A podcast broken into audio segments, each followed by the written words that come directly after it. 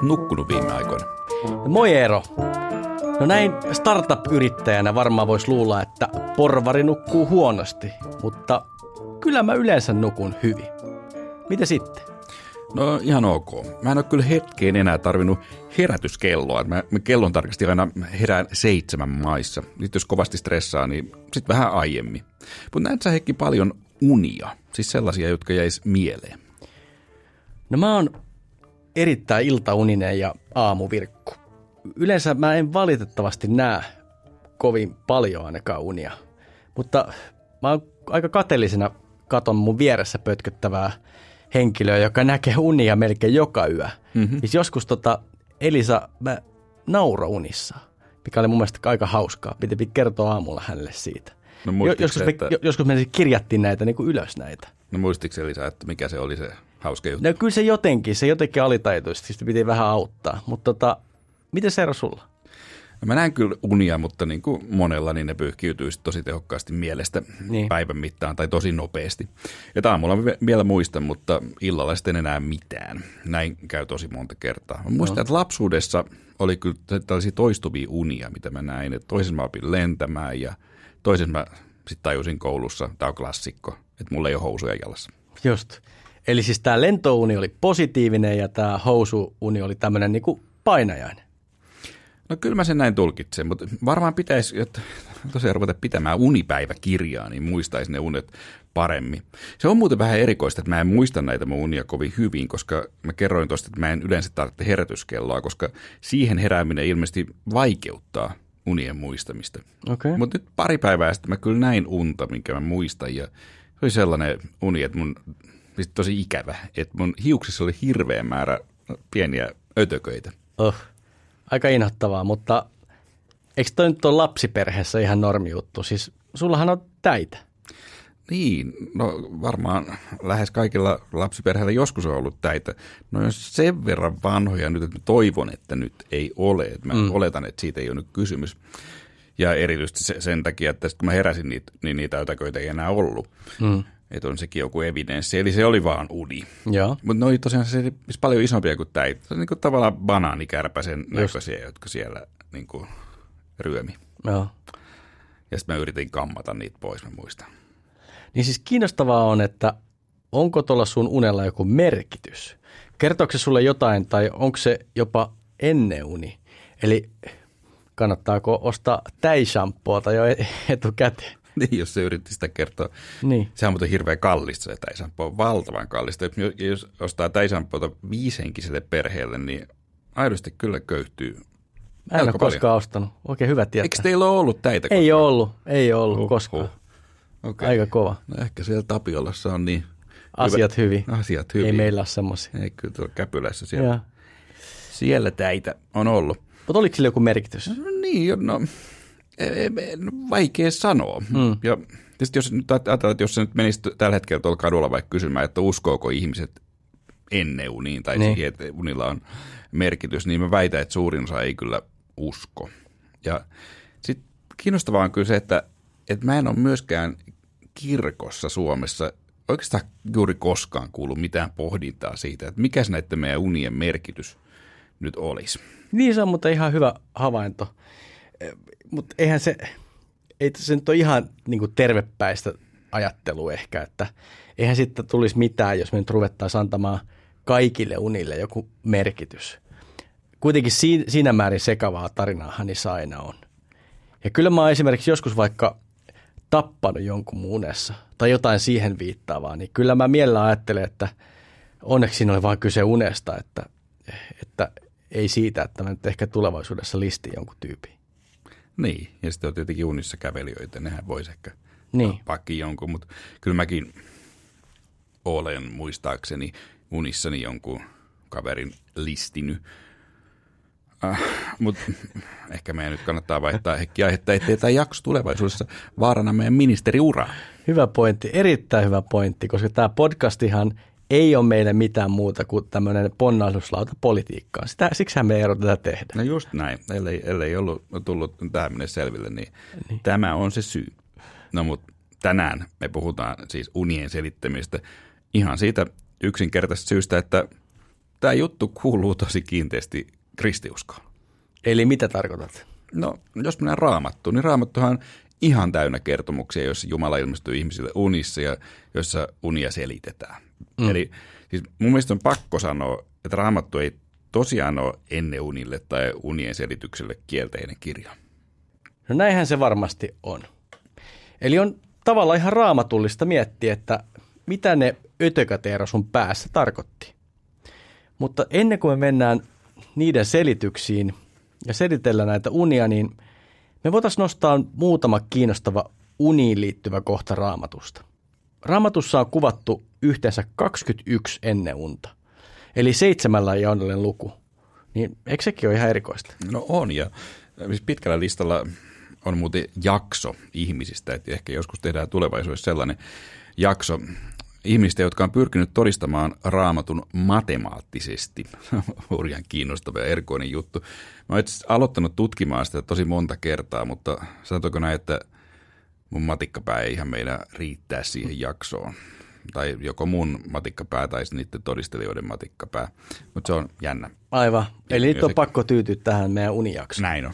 No hei, jos aloitetaan Uudesta testamentista, niin silloin kannattaa avata Matteuksen evankeliumi, koska melkein kaikki uniin liittyvät kohdat löytyy sieltä. No ensimmäinen kohta on, kun enkeli kertoo Joosefille unessa, että tämän pitäisi ottaa Maria vaimokseen. Hmm. Mutta moni ehkä muistaa, että Marjalle enkeli ilmestyi ihan face to face ja Joosef Aivan. tosiaan joutui tyytymään uneen tai uni, koska Joosef näki niitä neljä. Ja toisessa unessa Jumala varoittaa Joosefia viemään Maria ja Jeesuksen Egyptiin ennen kuin Herodes alkaa jahdata Betlehemin lapsia. Ja kolmannessa unessa Jumala kertoo Joosefille Herodeksen kuoltu, että nyt voi palata kotiin Egyptistä. Ja neljännessä unessa Jumala kehottaa Joosefia välttämään Juudea-aluetta, jossa Herodeksen poika on vallassa. Niin, eli nyt tosiaan puhutaan unista, ei tällaista, no sanotaanko nyt niin kuin tavallisista ilmestyksistä, joihin ei liity unia. Niitähän Uudessa testamentissa on paljon enemmän vielä. Niin just, eli esimerkiksi Johanneksen ilmestys Patmoksella, se ei vaatinut unia. Ei vaatinut, eh, mutta me voidaan muuten käydä ne muutkin Uuden testamentin unet läpi tässä. Et kaikki varmaan muistaa, että Jumala varoitti Itämaan tietäjiä palaamasta Herodeksen luo, Herodeksen luo, niin tämä tapahtui unessa. Ja sitten ne tietäjät meni toista tietä takaisin omaan maahansa. Niin ja sitten vielä kerrotaan, että kun Pilatus istui tuomariistuimellaan, hänen vaimonsa varotti häntä tekemästä mitään Jeesukselle, koska oli nähnyt Jeesuksesta pahaa unta. Ja vielä Pietari apostolien teoissa siteraa Joelin kirjaa, jossa Joel profetoi lopunajoista – jolloin vanhukset näkevät enneunia? No sitten jos mennään vanhaan testamenttiin, niin siellä myös nähdään ja tulkitaan lukuisia enneunia. Ää, ensimmäisessä Mooseksen kirjassa huomionarvoinen nyt on ainakin Jaakobin uni, jossa hän näkee portaat taivaaseen. Siinä Jumala lupaa maan Jaakobille ja hänen jälkeläisilleen, mutta huomion vie tosiaan noi portaat, joita pitkin enkelit kulkee edestakas maan ja taivaan välillä. Siitä muuten edelleen ei oikein olla varmoja, että mitä nuo portaat tarkoittaa. Mutta ehkä voidaan mennä Joosefiin, sillä Joosef on varmaan raamatun tunnetuin unennäkijä. Niin eli siis vanhan testamentin Joosef, ei uuden testamentin Joosef, josta äsken puhuttiin. Joo, ja voidaan mennä näiden kahden äh, kaverin erikoiseen yhteyteen kohta. Nämä vanhan testamentin Joosefin unet, jos mennään ensin niihin, niin ne voidaan jakaa kolmeen kahden unen sarjaan. Äh, eli Yhteensä niitä on kuusi. Joo. Ja ensimmäiset kaksi on hyvin helppo tulkita ja ne aukeaa jokaiselle. Et ihan ekassa unessa Joosefin veljien lyhteet kumartuu Jaakobin lyhteen eteen. Jep. Toisessa aurinko, kuu ja 11 tähteä kumartuu Joosefin eteen. Eli sanoma selvästi on, että Joosefin veljen ja lisäksi hänen isänsä ja äitinsä tulisi palvella häntä.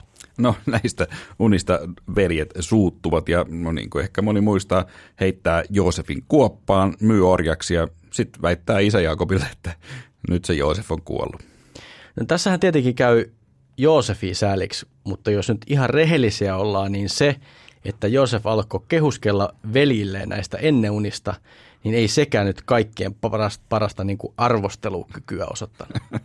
No niin, jos nyt tässä vaikka Heikki rupeisit kertomaan, että, että näin tunnen, jossa mun mikrofoni kumartuu sun mikrofonin äh, puoleen, niin en mä tiedä, no tietenkin se olisi hassua, mutta kyllä se vähän keljulta ehkä tuntuisi, Heikki, jos rupeisit tässä nyt mm. blästäämään tuollaisella unella. Niin, siinä voisi kohta löytää itsensä kuopasta. mutta toinen kahden unen pari tulee lukia eteen, kun Joosef on vankilassa. Joosef ei itse näe unia, mutta kaksi hänen vankitoveriaan, kuninkaan juomanlaskija ja leipuri, näki niitä. No juomanlaskijan unessa viiniköydyksen kolme oksaa puhkea silmuun, kukkii ja kypsyy. No, tämä juomalaskija ottaa sitten nämä kypsyneet rypäleet, puristaa ne Faaraon maljaa ja ojentaa Faaraolle. Joosef kertoo juomalaskijalle, että siis se selittää sen unen, että kolmen päivän kuluttua tämä juomalaskija palautetaan kuninkaan palvelukseen. Tämä leipuri puolestaan näkee kolme leipäkoria päänsä päällä, joista ylin on täynnä leivonaisia kuninkaalle. Mutta linnut nokkii ruoan ylimmästä korista ja syö ne. Joosef kertoo leipurille, että kolmen päivän kuluttua hän menettää päänsä ja hänet pistetään seipään nokkaan, missä linnut syövät hänen lihansa. Ja näin siinähän sitten käy. No sitten on jäljellä vielä nämä Faaraon unet, joita Joosef taas kutsutaan vankilasta selittämään. Ensimmäisessä Joosef näkee seitsemän lihavaa lehmää Niilirannalla ja sitten tulee seitsemän laihaa lehmää, nousee sieltä niilistä ja syö ne lihavat suuhunsa. Toisessa Faaraonessa seitsemän täyttä tähkää kasvaa yhdessä varressa ja sitten seitsemän kuivunutta tähkää nousee ja nielee nämä täydet tähkät. Joosef kertoo Faaraolle, että molemmat unet on yhtä ja samaa, annettu kahdesti, koska asia on Jumalan vahvistama. No, lihavat lehmät ja tähkät edustaa seitsemää yltäkylläisen, yltäkylläistä vuotta Egyptissä ja nämä laihat lehmät sekä nämä kuivuneet tähkät edustaa seitsemää kovaa nälkävuotta. Ja tosiaan nämä Joosefin unet ja unten selitykset kaikki käy toteen. Eli Jumala tuo Jaakobin perheen Abrahamin jälkeläiset Egyptiin, missä, missä hän sitten uskollisesti suojaa heitä ja täyttää lupauksessa tehdä Abrahamista suuri kansa. Joo, No Josefin tarinassa on musta kiinnostavaa se, miten kiinnostuneita kaikki on unista. Mm. Siis jos mä nyt näkisin jonkun oudon unen vaikka lehmistä, niin tuskin mä siitä sen kummempiin ehkä huolestuisin. Et siis hakisi vaikka jotain vankia selittämään sitä unta. No niin, no nyt kun sä sanoit, niin miksei nyt sellainenkin vaihtoehto tietysti voisi tulla mieleen. niin. No mutta tosiaan siis unia pidettiin tosi tärkeinä. Ja, mutta ehkä voidaan nyt palata näiden kahden Joosefin erikoiseen yhteyteen, koska se on oikeastaan aika jännä. Eli kummatkin Joosefit siis sai unia Jumalalta, mutta yhtäläisyydet ei lopu siihen. Aivan. No siis toinen yhtäläisyys on tietenkin nimi, mutta myös heidän isänsä olivat samannimisiä. Siis kummankin isä oli nimeltään Jaakob. Ja kummatkin pelasti perheensä menemällä Egyptiin. Ja muitakin on. Kumpaakin on pidetty kirkon traditiossa esimerkiksi siveenä. Että vanha Joosef ei langennut ilkeän Potifarin pauloihin. Ja perinteinen ajatus uudesta Joosefista on, että hän ei koskaan koskenut Mariaan, koska piti häntä pyhänä neitsyenä. Aivan, ja tästä muuten meidän Marja-jaksossa me puhuttiin paljon. Mm. Ja sitten vielä pyhä Bernard äh, Clairvaulainen on tehnyt myös tällaisen yhteyden, että vanha Joosef säilytti kansalle viljaa ja pelasti heidät, kun taas uusi Joosef piti luonaan elämän leipää, eli Jeesusta, jotta kaikki vois pelastua. Niin aivan. No, un, tietää? Niin. Un, unia näkevät ja niitä tulkitsevat vanhasta testamentissa myös Abimelek, Laaban, eräs midianainen sotamies, Salomon ja Daniel. Mutta mitä me näistä unien selityksistä voidaan oppia? Antaako Raamattu siihen meille jotkut ohjeet? No unia on aika selkeästi kahdenlaisia on unia, joiden merkitys on ihan selvä. Et niissä Jumala kehottaa tekemään jotain tai varoittaa tekemästä jotain. Mutta sitten on myös tällaisia arvotuksellisia ja erikoisia unia, joiden merkitys vaatii tulkitsia. Mutta Raamattu ei tosiaan anna opaskirjaa tai oikeastaan kerro lainkaan, että miten niitä unia pitäisi tulkita. Niin. Keskeiset unen selittäjät on vanha Joosef, Daniel, ja he kummatkin sanovat, että selitykset antaa Jumala – he eivät itse niin kuin selitä unia. Mm. No Daniel, joka selittää kuningas Nebukasnessarin unia vieläpä, saa Jumalalta tiedon kuninkaan ensimmäisestä unesta. Ja Nebukadnessar ei kerro sitä Danielille itse. Joo, että siinä on niin kuin vielä tällainen niin kuin yksi pisti lisää, mm.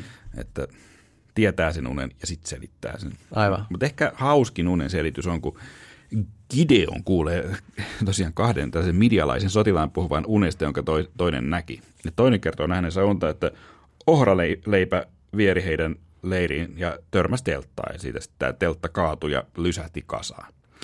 Niin ja sieltä hänen tämä toverinsa sanoo, että se ei voi merkitä mitään muuta kuin israelaisen Gideonin Joasin pojan miekkaa. Jumala antaa meidät ja koko sotajoukkomme hänen käsinsä. Niin se on kyllä aika mestarallisesti päätelty, vaikka voisi ehkä myös päätellä, että joo, otti ohraleipä. Hmm. Mutta tässä päättelijänä ei ollut israelilainen. Se pitää huomioida myös.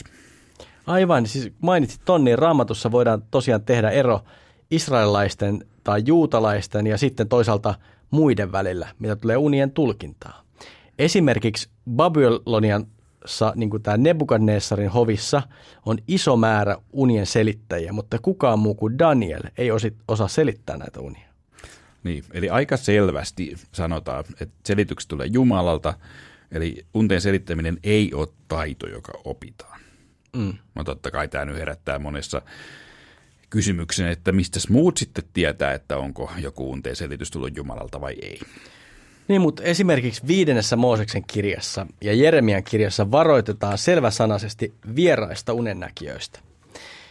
Ei siis voida ajatella, että raamattu suhtautuisi, suhtautuisi niin kovin vapaamielisesti unten selittämiseen, mutta toisaalta nähdään, että unten selitys on kovassa huudossa silloisessa, tai oli kovassa huudossa silloisessa maailmassa. Ja ehkä erityisesti juutalaisten vihollisten keskuudessa. Joo, mutta mut nyt tämä ehkä raamatusta. Voitaisiin ehkä siirtyä nyt nopeasti siihen, että mitä me unista nykyisin ymmärretään. Mutta sitten kun rupeaa oikein miettimään, Heikki, niin eikö tämä nukkuminen ja unennäkö, tämähän on aika erikoinen juttu. No on. Siis se, että meidän on pakko nukkua hmm. sellainen 7-8 tuntia joka päivä. Kun voisi se asia nyt olla toisinkin. Niin. Ihminen on todistetusti pysynyt hengissä nukkumatta. Tätä ei, ei, ei en kehota kokeilemaan, mutta nukkumatta vain oikeastaan, voi sanoa vain 11 päivää. Mm. Eli kovin pitkään ei edes halutessaan voi valvoa. Mutta siis kiireisille kaupunkilaisille uni voi tuntua nykyisin ehkä semmoiselta välttämättömältä pahalta. Onhan se tylsää, jos täytyy vaan pötköttää tekemättä mitään. Niin, niin se, sehän ei ole mitenkään tuottavaa työtä se uneksiminen. Mutta kyllähän ihmiselämä näyttäisi aika erilaiselta, jos me ei nukuttaisi. Jos ajattelen vaikka vanhemmuutta, ei mua ihan hirveästi haukuttelisi sellainen maailma, jossa lapset ei vaikka nukkuisi koskaan. Niin, siinä voisi alkaa aika pian tämmöinen psykiatrin ovipumppu laulamaan. niin. Ja, ja sitten jos ajatellaan ihmisiä ennen sähkövalon keksimistä, eli käytännössä koko ihmiskunnan historiaa, mm.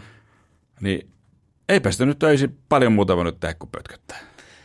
Niin, syitä siihen, miksi me nukutaan, niin niitä on lukuisia. Uni auttaa tietysti aivotoimintaa ja muistia ja se säätelee meidän ruumiin toimintoja ja lapset esimerkiksi kasvaa nukkuessa. Joo, eli siinä taas yksi syy, miksi teinien kannattaa antaa nukkua pitkään. Se on kaikki kotiin päin. Mutta sitten on kiinnostavaa myös se, että hyvin nukkuva ihminen pysyy paremmin normaalipainossa. Mutta unia ihminen näkee vaan unen REM-vaiheessa, jotka kestää tyypillisesti noin vaan vajaa kaksi tuntia, puolitoista tuntia vai kaksi tuntia yössä.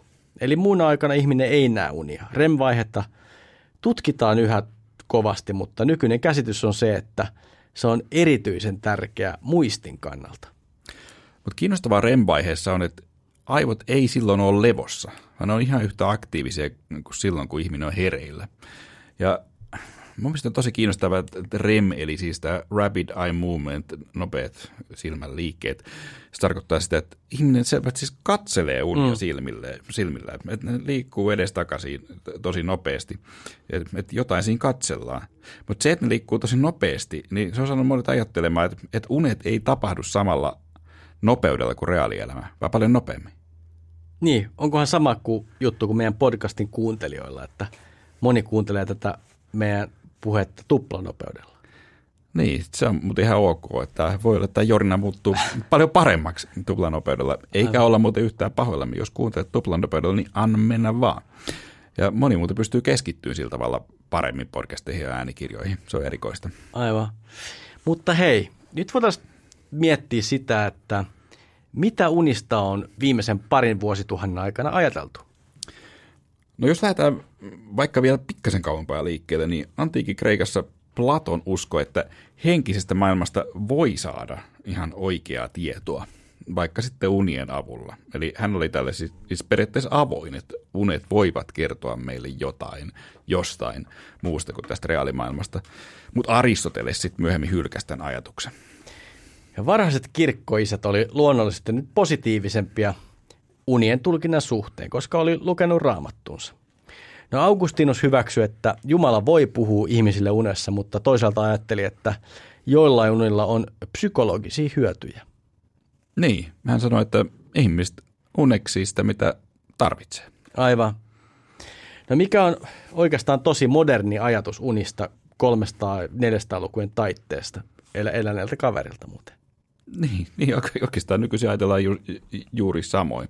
Pitäisi muuten lukea enemmänkin Augustinusta, mutta myös toista noin 850 vuotta hänen jälkeensä elänyt Tuomas Akvinolaista, joka no, varmaan voi sanoa, että toinen, tai no yksi muista kristiuskon suurista ajattelijoista. Ja Tuomas Akvinolainen antaa pääteoksessaan Summa Teologika hyvin selkeän vastauksen unien ja niiden tulkintaan.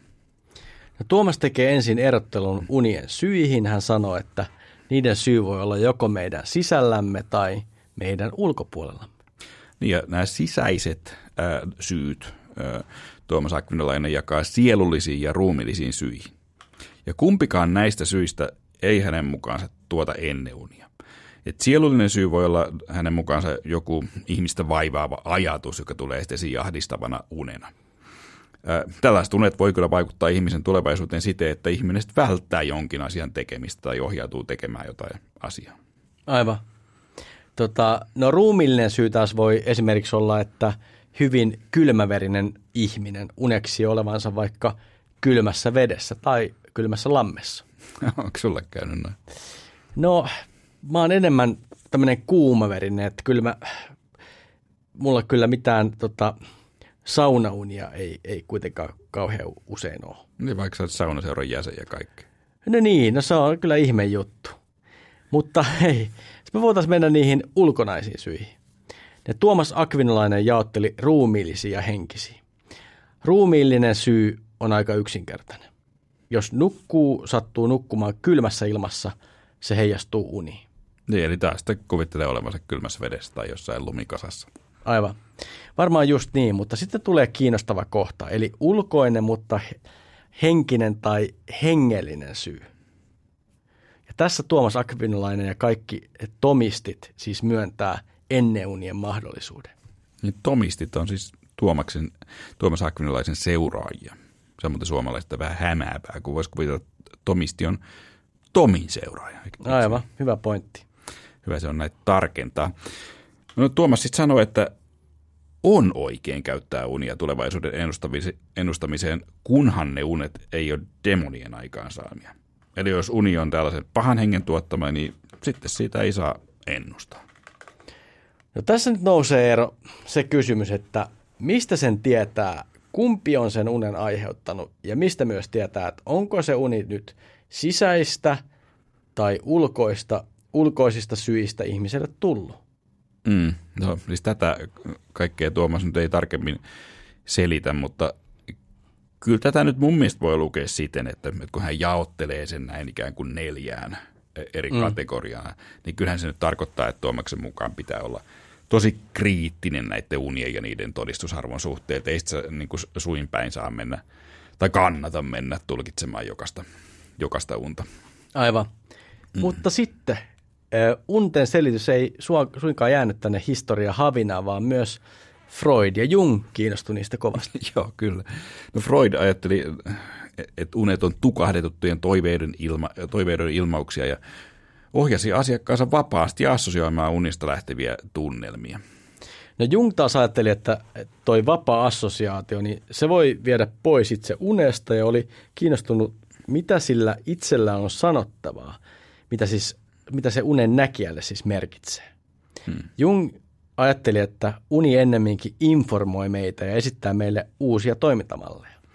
Ja sit, äh, Minusta kiinnostavaa, että Jung selitti näiden unien epäloogisuutta ja outoutta se, siten, että ne kantaa niin jäänteitä ihmisen lajikehityksestä. Että, että unien hyvin erikoinen kieli olisi jäänne jotenkin tällaista niin arkaisesta, siis hyvin varhaisesta kuvainnollisesta ajattelutavasta. Yes.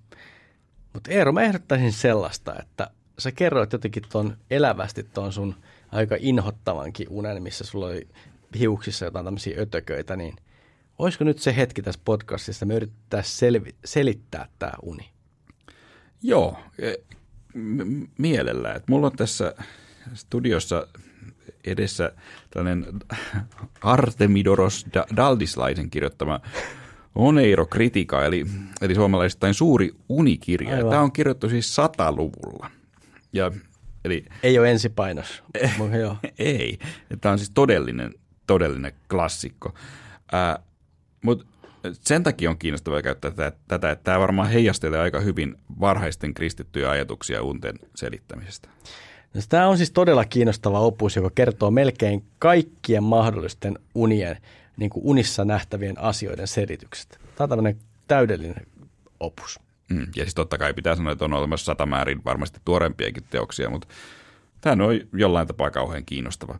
Löytyy muuten netistäkin, jos oikein, oikein sieltä tutkii, niin kyllä melkein kaikkia sieltä löytyy. Ja nyt selviää, mitä tämmöinen ikivanha uninselvitysopas sanoo Eero sulle. Koska täältä nimittäin löytyy selitys ötököille. Täällä sanotaan, että ne symboloi, ne on symboleja, nämä ötökät siis on symboleja huolille ja ahdistuksille. Sanotaan myös, että jotkut perheenjäsenet, erityisesti naiset, tulee tyytymättömiksi. Okay, all right. Tsemppiä. Tota, ja jos, jos taas nämä, nämä ötökät on hyttysiä, niin sä tuut tekemisiin pahojen miesten kanssa. Okay. Ja vielä sanotaan, että jos sä pidät ravintolaa, pidätkö sä ravintolaa? Ja, et viime viikolla vielä pitänyt. Niin. Joo. Mutta jos sä pitäisit, niin sun viini muuttuu etikaksi. no eli, eli pelkkiä hyviä juttui. Niin, miten sen tottaa? Kyllä tästä kun vähän pitää mun mielestä huolestua. No joo, No ne ei ollut hyttysiä, se, se, se on selvä, että ne ei missään nimessä ollut hyttysiä. Joten voidaan ikään kuin sulkea pois nämä pahat miehet. Ja, ja mulla ei ole ravintolaa, että voidaan sulkea pois tämä etikka, Joo. etikka-juttu. Mutta tässä on nyt niin kuin, tyytymättömiä naisia tulee teidän perheessä ole, ole nyt. Että tota, niin. Miten se, sehän sitten natsaa? Niin. No sanotaanko, että siellä on kyllä kaksi teini-ikäistä tota noin, naispuolen edustajaa. Kai siihen teini-ikään myös kuuluu tietty tyytymättömyys, mutta sovitaan nyt, että kyse on varmasti työhuolista, koska niitähän Heikki meillä kaikilla riittää. Niitähän meillä riittää. Niitähän meillä riittää. Joo. Yes. No mutta, no nämä selitykset nyt menee toki huumorin piikkiin, mutta mut ihan kiinnostavaa yhtä kaikki, yhtä kaikki, että mitä se nyt sitten voisi tarkoittaa. Mutta sitten Heikki, on myös ihmisiä, jotka ei ota näitä ihan niin kuin vastaavalla huumorilla. Et ottaa paljon vakavammin. Voidaan ottaa esimerkiksi vaikka Jouko Piho. Just, eli tämä on siis se kaveri, joka haluaa Suomen presidentiksi ja, ja eikö tämä liity tähän Ano Turtiaisen tähän hörhöporukkaan? No joo, joo kyllä, vaikka heille tulisi sitten välirikkoja. Tähän Aivan. välirikkoon liittyy kaikenlaista puhetta teletapeista ja ja muusta se on oma juttunsa, mutta hänellä on siis nettisivulla ihan valtava määrä tällaisia, no miten nyt sanoisi, sekalaisia profetioita ja unia, joita ihmiset on saanut ja hän sitten kommentoi niitä siellä nettisivuilla. Ja hän olisi hyvin vakaumuksellinen kristitty, mutta miten nyt sanoisin, aika omintakeisella tavalla. No mitä sä hänestä ajattelet, Eero? No kun näitä hänen nettisivuja katselee, niin – Nythän esimerkiksi on innostunut joidenkin ihmisten unista, joissa Helsinki pommitetaan tässä ihan varmaan piakkoin maan tasalle. Eli sellaista niin kuin näkyy nyt olevan luvassa.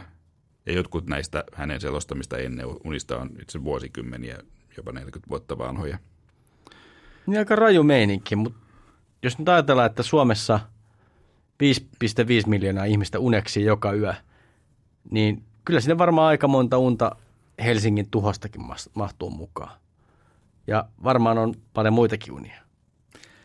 Niin, se on just näin, että, että riittävästi kun uneksii, niin joskus osuu kohdalle. Niin. Se ponnistus.